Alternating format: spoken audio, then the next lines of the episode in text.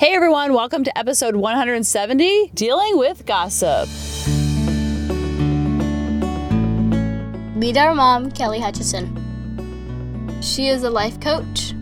She is a child counselor. She is a teacher. She's a parent coach. And she's a mom to us. She will teach you to stop yelling at your kids. She will teach you to get your kids to listen. She will teach you how to never sleep with mommy guilt again. She will teach you how to be an imperfect mom so you can help your kids be imperfect too.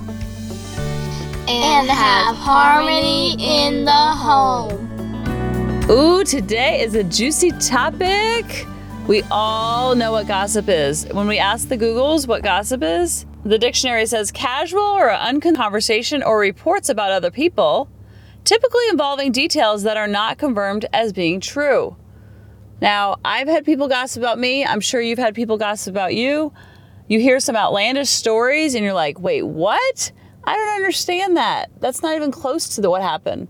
Or they twist things, or they take half truths and then they piece them together.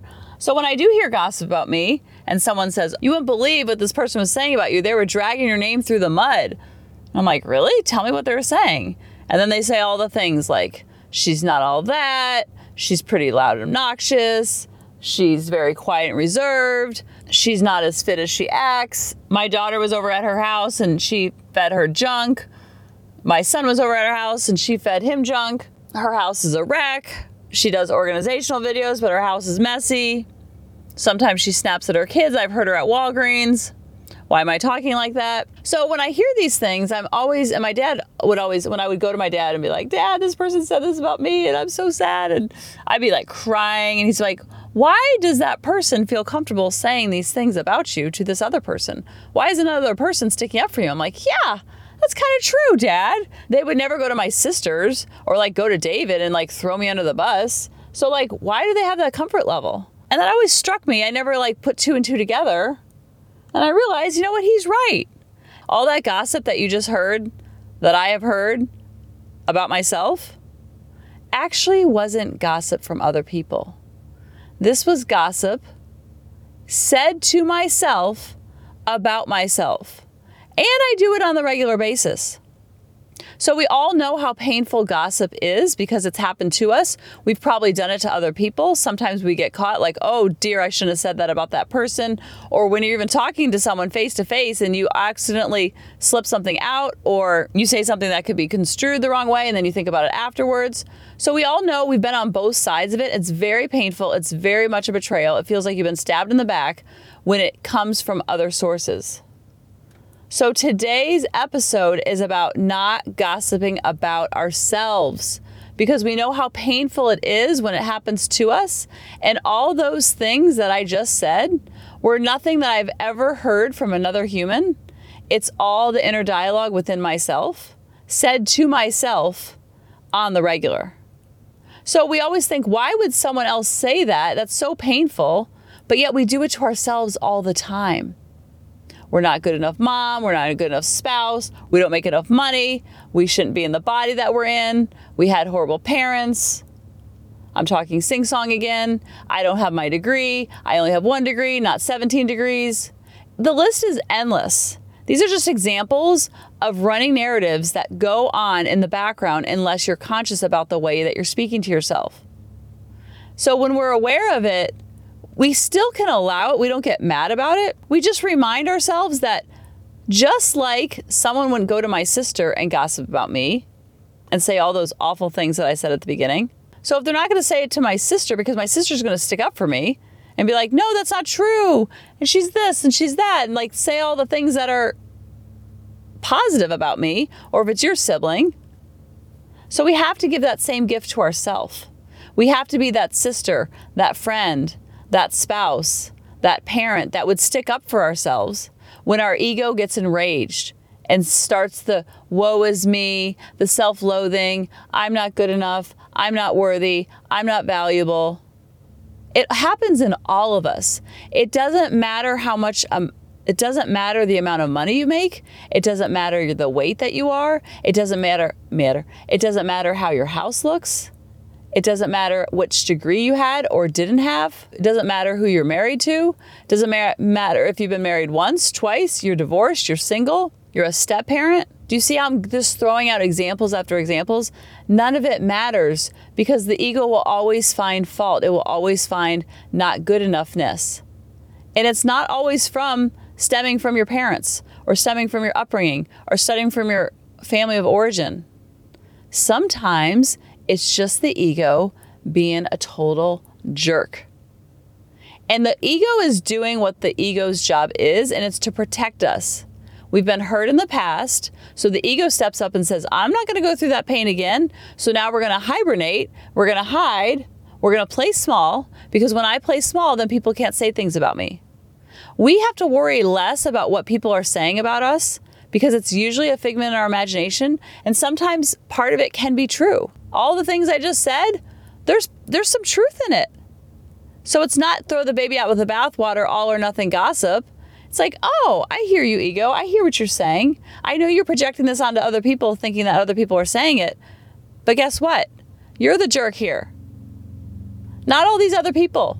Because you know what the other people are doing? They're battling with their ego and their not good enoughness, and they have their voices, and they have the inner dialogue that they're trying to clean up. But a lot of people are unconscious and they don't even know that they should even question what the ego is spouting out. So the ego gets very comfortable just throwing this person underneath the bus. And then we believe it. And then we have habits that are in accordance to how we're speaking to ourselves. So just like no one would feel comfortable going to my sister or David or my parents or my loved ones or my best friends and say, "Oh my goodness, Kelly this, Kelly that, Kelly this, Kelly that." We have to be that own best friend. We have to be that own sister. We have to be that own brother to ourselves. Because when we give that gift to ourselves, we're able to give it to each other.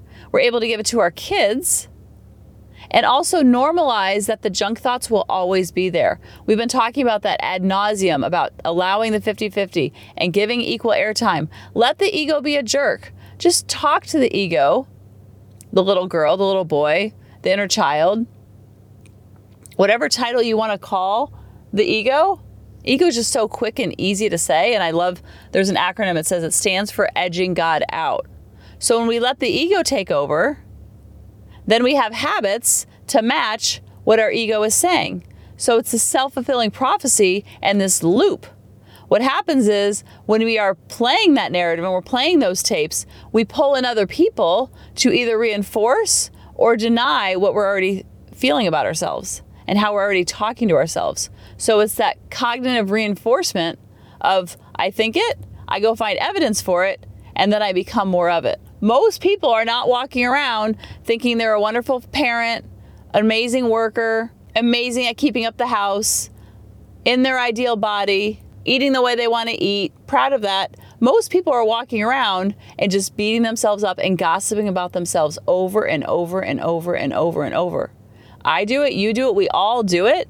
But with consciousness, we can kind of get a little bit more control of it and not be mad at the ego just kind of giving the ego a little bit grace and compassion like hey ego. Hey edith. Just let's be a little kinder a little gentler. We don't have to be so hard on ourselves all the time. Let's just do it part of the time. Let's just go from three o'clock to four o'clock and just say nice things about ourselves. Let's just do that ego. You can keep up the beating me up after f401 how about that? So it kind of doesn't agitate the ego even more you kind of allow it and you know where it's coming from, and then you coexist with it. And then you'll find over time how many junk thoughts and how much we're gossiping about ourselves. And then over time, we can kind of clean it up, spend equal airtime in both sections. And a lot of times, our habits will start to reflect that self love, that self like, that self appreciation, that self respect. Because if we're not self loving, self liking, self respecting ourselves, then how are we expect other people to do it? But if we're just beating ourselves up and disrespect and disrespect and disrespect, then when our children do disres- something that we have judged as disrespectful, it's just that negative confirmation and we're in that loop. And that's why we can't get out of that loop. But that's what the beauty of consciousness is because you can be aware of it. And once you're aware of it, you can gently make changes, not get mad about it, and then spend equal airtime and you could still beat yourselves up. I still like love to beat myself up. Be just gently guide and go the other direction. And also it's okay for people to be wrong about you. Do you know that you're most likely wrong about what you're saying about yourself? And that's okay? You just want to take those thoughts and be like, is that my thought or is that coming from a mom, a dad, a greedy greedy grandpappy, a teacher, a student, a past experience? Where is that coming from? Where's that rooted from? And then you can shine light on that root, pluck the root, and then replace it with positive reinforcement. So you get in that loop, and then your habits start to reflect the looping thoughts that are going on versus reinforcing what the narrative is. And all of us is I'm not good enough, I'm not smart enough, I'm not rich enough, I'm not skinny enough, I'm not toned enough, I'm not muscular enough, I'm just not good enough. And you gently and slowly but surely replace that with, huh, you know what? There's like a one in 500 billion chance that I should even be here on this planet right now. All that had to happen to even have me be here. Like, we are such miracles. We start seeing ourselves as that. Then we start seeing the people at the library like that. We see our children like that. We see our spouses. We see our ex spouse. We see our ex boyfriend, our ex girlfriend.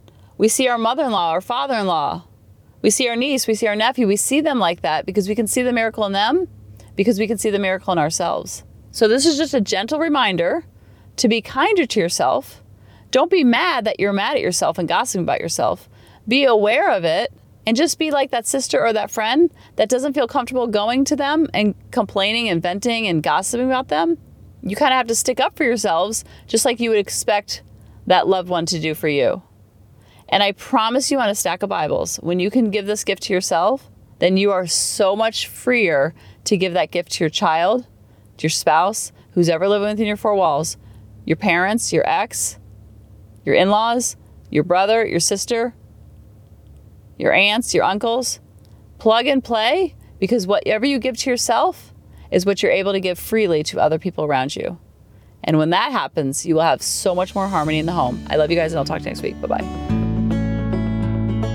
Hey, mamas, thanks for listening. If you had any ahas, clicks, or those lightning bolt moments while listening, you have to check out my free parenting boot camp, where we take all of this to the next level and we try to create even more awakenings for ourselves so that we can connect more with our kids and never yell at them again.